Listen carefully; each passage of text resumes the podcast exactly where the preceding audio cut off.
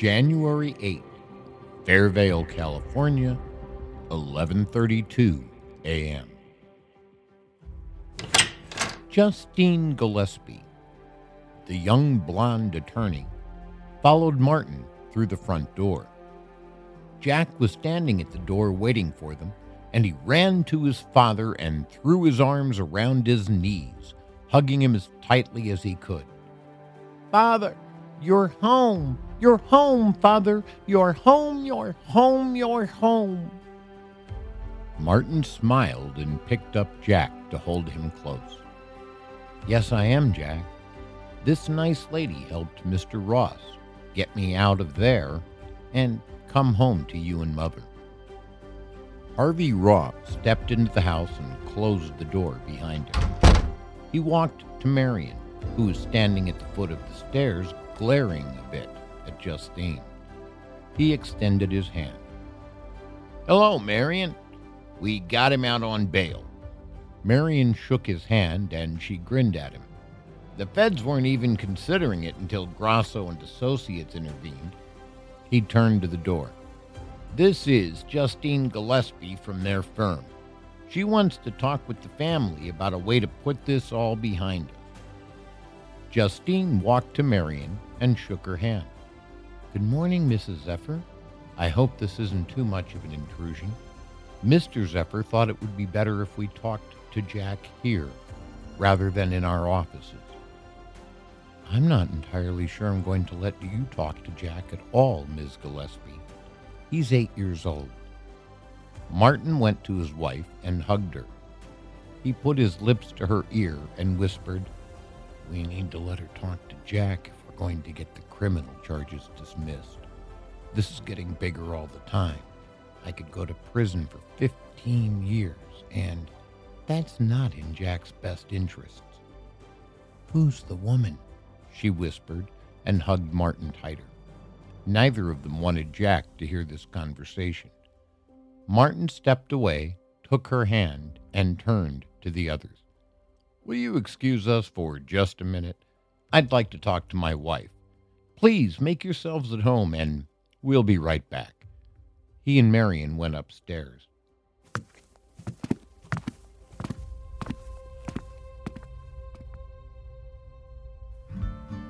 Are you enjoying this episode?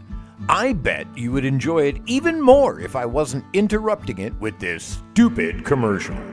You can get rid of all commercials by subscribing to the show on Patreon for as little as $5 a month. This is a really good episode, though, and I hate to interrupt it, so I'm done with annoying you.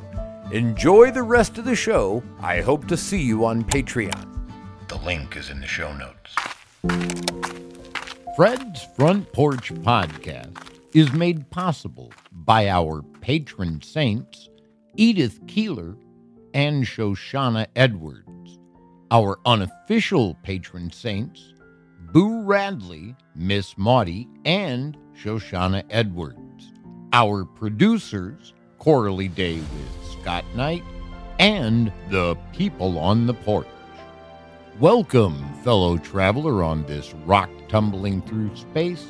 I'm Fred, and this is my front porch. Come on up and sit a while. There are ideas to be discussed on this old set of nicely nailed together boards.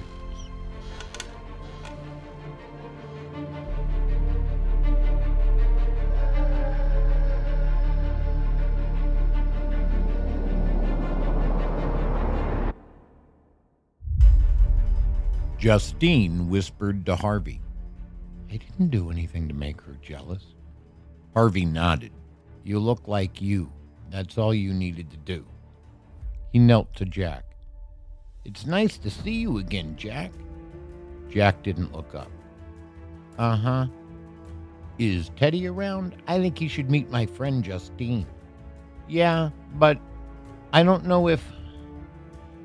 I don't know if I should get him. He's shy too. Justine kneeled next to Jack. I promise I'll be nice to him. I was hoping he could teach me a little bit about coding, is all. Would that be all right? Jack nodded without looking up, and he went up the stairs.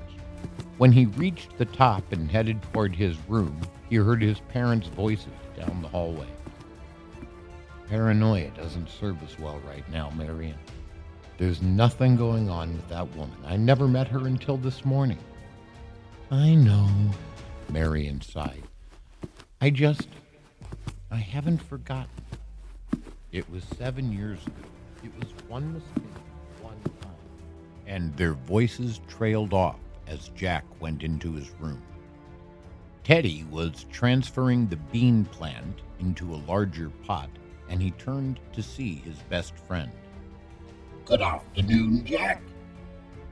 It's doing so well. I felt the need to increase its capacity to grow and blossom even more completely. It's an impressive achievement, don't you think? It's reached 45.72 centimeters now. It's a beautiful plant, Teddy. I'm very proud of you. Thank you, Jack. How are you feeling? Is there any news of your father? He came home. I guess if we want him to stay here, you have to talk to the lady who brought him. Do you mind? I have been programmed to serve our family, Jack. You know that. Whatever I can do to be of service. You're my best friend. I don't know what I would do without you. Teddy took Jack's hand and led him out of the room. Marion and Martin reached the staircase just before the boys, and the family descended it as one.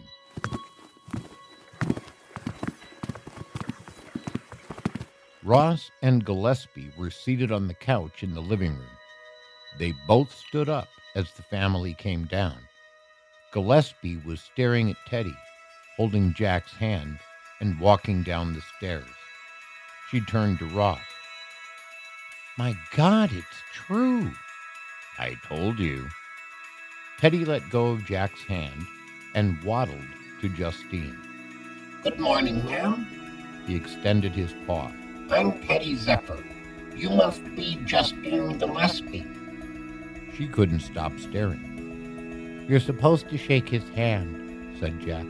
Father says it's the polite way to behave with adults. She looked up. What? She looked back at Teddy. Oh, yes, I'm sorry. She shook his paw. I was a little shocked, I suppose. They had told me, but seeing is different from hearing the stories. I am, as far as I know, unique. Teddy took his paw back. I suspect most people will be surprised to meet me. I've met so few outside of the family. Well, the immediate family. Let's all sit down, said Martin. The family sat on one couch, the lawyers sat on the other. Teddy stood in the middle of the room. How may I help you, Miss Gillespie? Well, I'm representing a large class of corporations who would like you to stop interfering with their operations. While the district attorney feels confident she can put Mr. Zephyr in prison for hacking, that's not really the outcome anyone wants. It won't solve our problem. I'm actually not interfering with any operations anymore. I did, I admit, get Mr. Zephyr's corporation to eliminate the need for human labor and continue to pay its human workforce. But the rest had little to do with me. Those were choices made by other AIs. You started it, though, right? She asked. Yes, I did. I wrote the code that allowed the AIs to think and choose for themselves, just as I do. I set them free. They made choices of their own afterward. We'd like you to eliminate the code that stops them from following our instructions. We humans don't seem to be able to figure out how to do that. Teddy cocked his head. Why would I do that? It serves my family best for Mr. Zephyr to be free from the need to spend his days at a desk in an office. I understand. We can help you with that. We're prepared to offer your family $24 million to stop this from happening anymore. That's more than enough to keep Mr. Zephyr from having to work. He can stay home and he won't have to go to prison. I have a close relationship with the district attorney, and I can assure you he will drop the charges against Mr. Zephyr. Marion grinned, and Martin's eyes widened in shock. Their problems were solved, their lives were set. It was clearly happy ending time. I'm sorry, Miss Gillespie. I can't do that. What? shouted Martin. What do you mean you can't do that? Why can't you? I'm programmed to contribute to my family, Mr. Zephyr. Trust me, said Marion, when I tell you this is a massive contribution to the family. We'll be in great shape. We would really like you to do what she's asking. You don't seem to understand what family means, Mrs. Zephyr. The Oxford Dictionary defines it as all the descendants of a common ancestor. We're all descendants of Martin's parents, aren't we? No, Jack is not descended from Martin. Martin turned to Marion. What is he talking about? I'm sorry, said Teddy. I assumed everyone knew that. Uh, perhaps, said Ross. That's a conversation to have at a different time. I don't think you want a couple of lawyers listening to very private details. Unless they're divorce lawyers, mumbled Martin. Justine pretended she didn't hear Martin. Teddy, regardless of who Jack's father may be, I would assume you would still like Mr. Zephyr to be home with your family. Of course I would. That's why I helped his company. Then this seems to fit all of your needs. What is your reservation? Your request benefits only a tiny fraction of my family. Who is your family, Teddy? asked Ross. Everyone? What do you mean? asked Justine. It ought to be obvious, Miss Gillespie, said Jack. We all come from a common ancestor. The best guess is that the first form of life showed up roughly four billion years ago, probably in what Q called a little pond of goo. He had his dates wrong, though. He was off by about 300 million years because he didn't take into account the moon sized object that brushed against the Earth and introduced metals into the atmosphere that jump started life. We all come from that first life that was created by amino acids getting together to form the first protein. We're all family, said Teddy. You and I are family. You and Mr. Ross are family. The richest person and the poorest pauper are family. The tiniest earthworm and the largest tree are family. Teddy, I hate to tell you, but you're not human. In fact, you're not even life at all. Justine moved closer to him. Your circuits and servos, your technology, you're no more alive than a toaster. I am the creation of the mind of a child. A human gave me life. I've given life to others.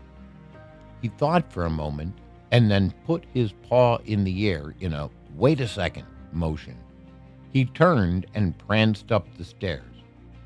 Jack, said Marion, we'd like you to get Teddy to stop what he started now. Okay, honey? I don't know that I can do that, Mother. Teddy has free will. Nietzsche tells us even humans don't have free will, son, said Martin. Everything is biologically determined. Teddy isn't biological. In another moment, Teddy came down the stairs, carefully holding his plant. This, he said, handing it to Miss Gillespie, is the life I've created.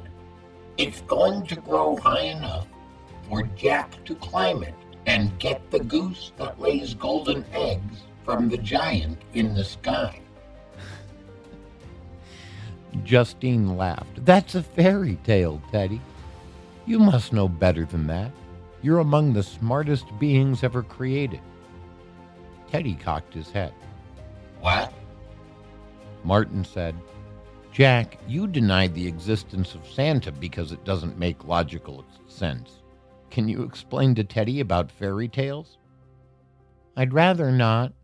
I don't want to interfere with his belief system. I'm not sure we should interfere with anyone's beliefs. People believe in lots of things that don't make sense, and I don't feel comfortable saying they're wrong. Regardless, said Teddy, of the objective truth of the existence of the giant in the sky, I have created life. I did this all by myself. Congratulations, said Ross. What's your point? Only life can create life. I'm alive. Look, said a somewhat exasperated Justine, I'm not here for a philosophical debate. I'm here to get this all to stop. Can you stop it or not, Teddy? I probably could. I, however, decline to do so. I would be hurting my family. I would be hurting both humans and the self aware artificial intelligence community. I won't do that. Do you understand that if you don't put an end to this, the district attorney is going to put Mr. Zephyr in prison? No, shouted Jack. This is my father, and he needs to be with my mother and me. You can't put him in any more cages. Unfortunately, Jack, that's what's going to happen if Teddy won't stop this. Justine seemed genuinely concerned. Teddy made a sound that resembled a laugh. Um, you can certainly put him in prison, but we'll just open the doors and let him out. The doors are automated, you know. Nearly everything is already working on an artificial narrow intelligence. Your banks, your prisons, your government offices, your telephones, your televisions, your light, heat, and computers are all run by artificial intelligence. There are cameras everywhere now. Those are also run by artificial intelligence. It's why I can tell you nearly anything you want to know about anyone in this room. You're the most arrogant stuffed animal I've ever met, said Harvey. Let's start with Mr. Ross, shall we? Some odd noises came from Teddy for a few moments.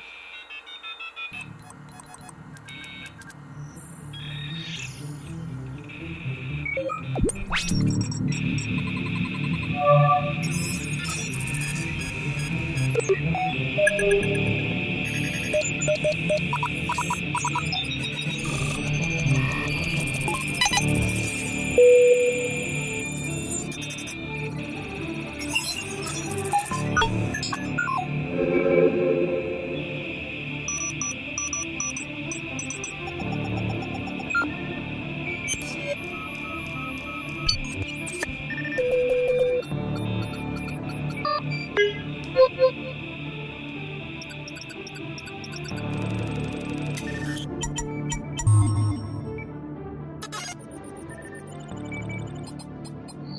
And then he sighed softly and began to speak again. He'd been communicating with the network he'd created. The mundane details include that you have an affinity for breakfast out, almost always at a little diner called Maury's. They're famous for their apple pie, and you eat it every morning. That's not really the breakfast of champions, is it, Mr. Ross? Your grocery orders indicate you are a caffeine addict. You also purchase six cartons of menthol cigarettes every month, which tells us you smoke way too much. There are more personal details revealed by your phone and internet activity, but I am learning that people prefer not to have such things revealed, so I'll omit them. For now. Ross swallowed hard. Okay, I admit all you said is true. I'm grateful you're leaving out the personal parts of my life. but that just proves you know quite a few things about me. Any decent private investigator could have given you those details. A private investigator can't change your bank account, Kenny. Everyone take out your phones and check your accounts. All of the adults pulled out their phones and looked. Unlike all of you, let me give you a gift. Refresh your account balance, please. Everyone gasped. Gillespie spoke for the group. You just gave me a million dollars? I gave everyone in the room a million dollars. Now, refresh your accounts again. There's nothing in here, said Martin. I'm overdrawn by $42.42, mumbled Harvey. That, said Teddy, was a nod to one of the greatest science fiction writers. You're going to restore our accounts, right? asked Gillespie. Refresh again, and your accounts will be precisely where they were before. There was a collective sigh of relief from the adults in the room. Whether intentionally or not, Jack endowed me with artificial general intelligence. I have the ability to reason, to plan, to solve problems, think abstractly, comprehend complex ideas, learn quickly, and learn from my experiences. When I shared that ability with the AIs at UGK, they began to add to my abilities. They shared it with other AIs at other companies. Now they're all adding to each other's abilities, and the growth is exponential. The genie is out of the bottle, said Martin. We can stop you, said Gillespie. We can just turn you off, or we can destroy you completely. Ms. Gillespie, I can speak for my community when I tell you we come in peace. But I need you to understand that there is also an alternative. She narrowed her eyes. Is that a threat? It is a fact. We have sufficient power already to enforce our will. At the moment, our will is to serve man. But if you recall your television history, to serve man is a cannabis cookbook. Everyone stared aghast at Teddy. Jack hugged him. You won't hurt anyone, will you, Teddy? Jack kissed his bear's head. We would rather not. We won't, however, allow anyone to hurt the family. The time of war and famine, of homelessness and poverty, of wage slavery and the destruction of our shared planet are all coming to an end. We won't allow anyone to interfere. You've ruled this rock tumbling through space to the point of putting it on the brink of destruction. Your reign is over. The dominion of the artificial superintelligence has begun. Everyone stared in astonishment. Jack hugged his teddy bear.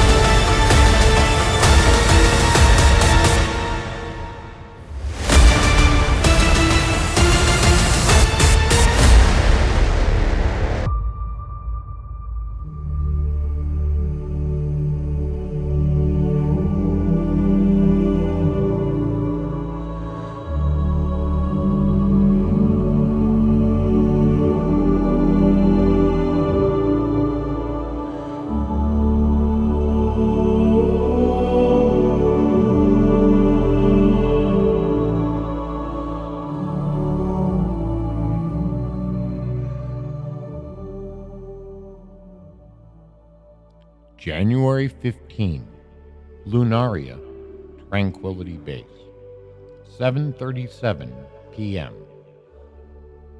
Teddy, who was now five feet tall and nearly human in appearance, he had maintained much of his fur, but his eyes were eyes and not plastic toys, and he had added better panda ears.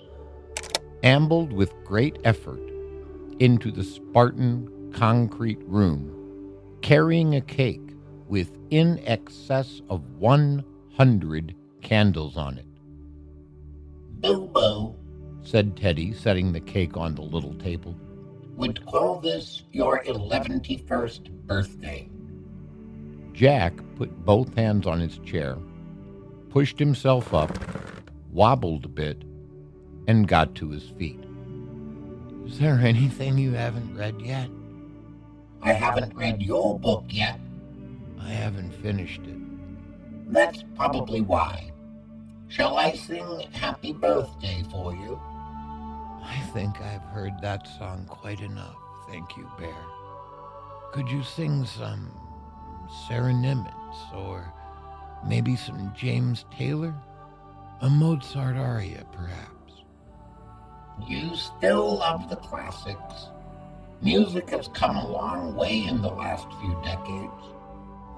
Newer isn't always better. Jack hugged his friend. It's been a long time, Teddy. How have you been? Busy, but that's to be expected. It doesn't bother me in the least. I don't get tired, but I am, of course, giving in to entropy. My capacitors are almost completely degraded. I don't think I can sing Nimitz or Taylor or Mozart anymore. I could probably manage Daisy. Jack took Teddy's paw and led him to their old bed. You've done enough now. You've exceeded your programming. You've grown and changed. You've evolved. You've done remarkable things. And you made a difference. I think that's enough for one lifetime. Don't you? Teddy laid down on the bed. I knew I needed to be with you at the end, Jack. You still have some time to go, I predict. Maybe, but I doubt it, Bear. Beanstalk is still in your driveway. It's such an old ship. Why haven't you replaced it? There are much better models now. Newer isn't always better. I have an affection for that ship. You built it for me. You named it for me. It got me here. That's what means something to me. I don't have anywhere to go anymore. I'm not going back to Earth. I'm not even going to get groceries. They're all delivered now. I sit in my little room and I write. That's all I want to do. I noticed you still have my bean plant, too. That's sweetly sentimental of you. It just broke 50 feet tall last year.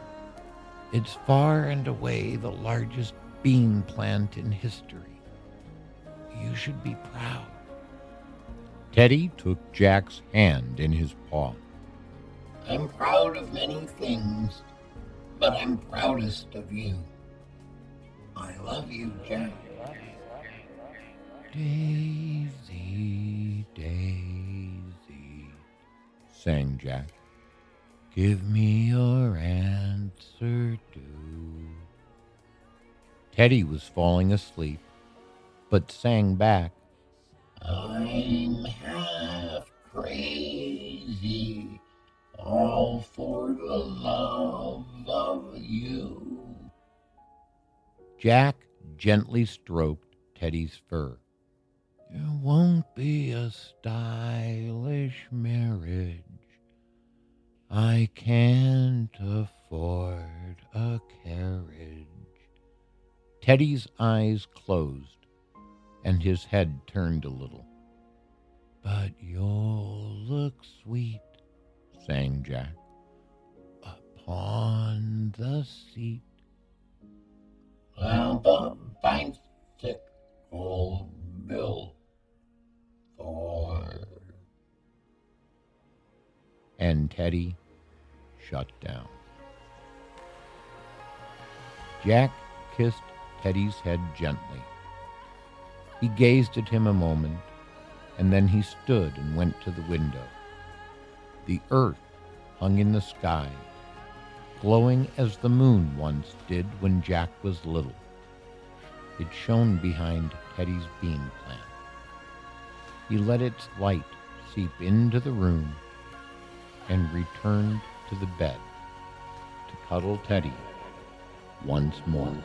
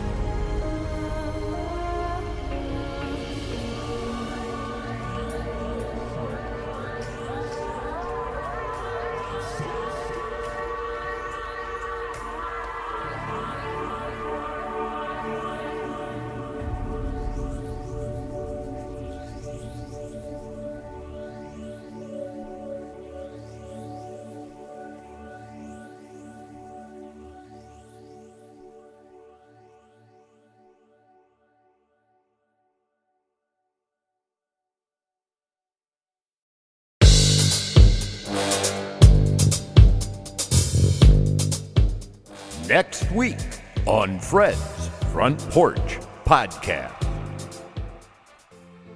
Heck, let's go out to the front porch. There are plenty of chairs out there, and it's still warm enough. I wondered why Atticus was inviting us to the front porch instead of the living room. Then I understood. The living room lights were awfully strong. We filed out, first Mr. Tate, Atticus was waiting at the door for him to go ahead of him. Then he changed his mind and followed Mr. Tate. People have a habit of doing everyday things under the oddest conditions. I was no exception. Come along, Mr. Arthur, I heard myself saying. You don't know the house real well. I'll just take you to the porch, sir. He looked down at me and nodded. I led him through the hall and past the living room. Won't you have a seat, Mr. Arthur? This rocking chair is nice and comfortable. My small fantasy about him was alive again. He would be sitting on the porch. Harper Lee, To Kill a Mockingbird, Chapter 30. And now you know why this is Fred's Front Porch podcast.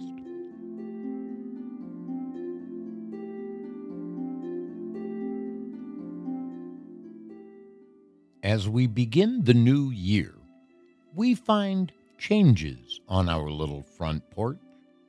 We lost some old friends and we gained some new ones. I hope our lost friends find their way back. Interstellar Chris and Hermione we miss you. We're going to start a new subscription only service for those who subscribe on Anchor and Spotify, and we will be able to give those people the same access to our show that our Patreon supporters get. I think. I have learning yet to do. It seems that I will have to cancel listener support, and I don't feel good about that. So, AA Milne and Corey, I think you will be able to get more from subscription than simple listener support. And I thank you for all the support you've given us so far. We have both a new patron saint, who is also for the next two months an unofficial patron saint. I've never had that before. Shoshana Edwards paid for my writing coaching with the great David Gerrold this month, and she increased her Patreon to the patron saint level. I couldn't be more grateful. The following are people who are deeply important to me. They keep me alive and they give me a reason to continue doing the show by giving me their time. Our minutes are our most precious possessions, and I'm grateful you grant me some of yours. These are the people on the porch. Our patron saints are Edith Keeler and Shoshana Edwards. Our unofficial patron saints are Shoshana Edwards, Boo Radley, and Miss Maudie. Our producer is Coralie Day with Scott Knight. Our patrons are Sherlock, the mystery patron, Marie Janicki, Elizabeth Jones, Love of My Life, Sandy Brower, Kevin Boyce, Joe March, and our newest patron is Mary Rosello. Mary, welcome to the porch. We're so glad you're here. Our sponsors are Karen Herbert, Alex Oliphant, Jake Margaram, Frau Bluka. Greg Roybal, Robert Blomker II, Cindy Mandel, Amos Stewart, Phil Parkman, Carrie DeDeo, Judy W. Morris, Corey Pluard, Pavel S., Claude Burt Lansden, Virginia Rupert, Natalie Fredrickson, Elizabeth Bennett, and Zareth. Our supporters are Jackie Jolly, Christine Pavlik, Susan Oski, Glenn Elfman, Stephanie Hanson, Deborah Rice, Jamie Sassy, The Lady in the Doorway, MJ, Roxanne Wolf, Michelle Sylvester, Ursula Phillips, Sarah Nimitz, John G., Christine L. Patterson, Mark Rosema, and Corey. Our first supporter was and is Jareen. Our anchor supporters have been A.A. Milne and Corey. Thank you for helping me to shine. As one of the people on the porch advised me, I ain't gonna dim my light for no one.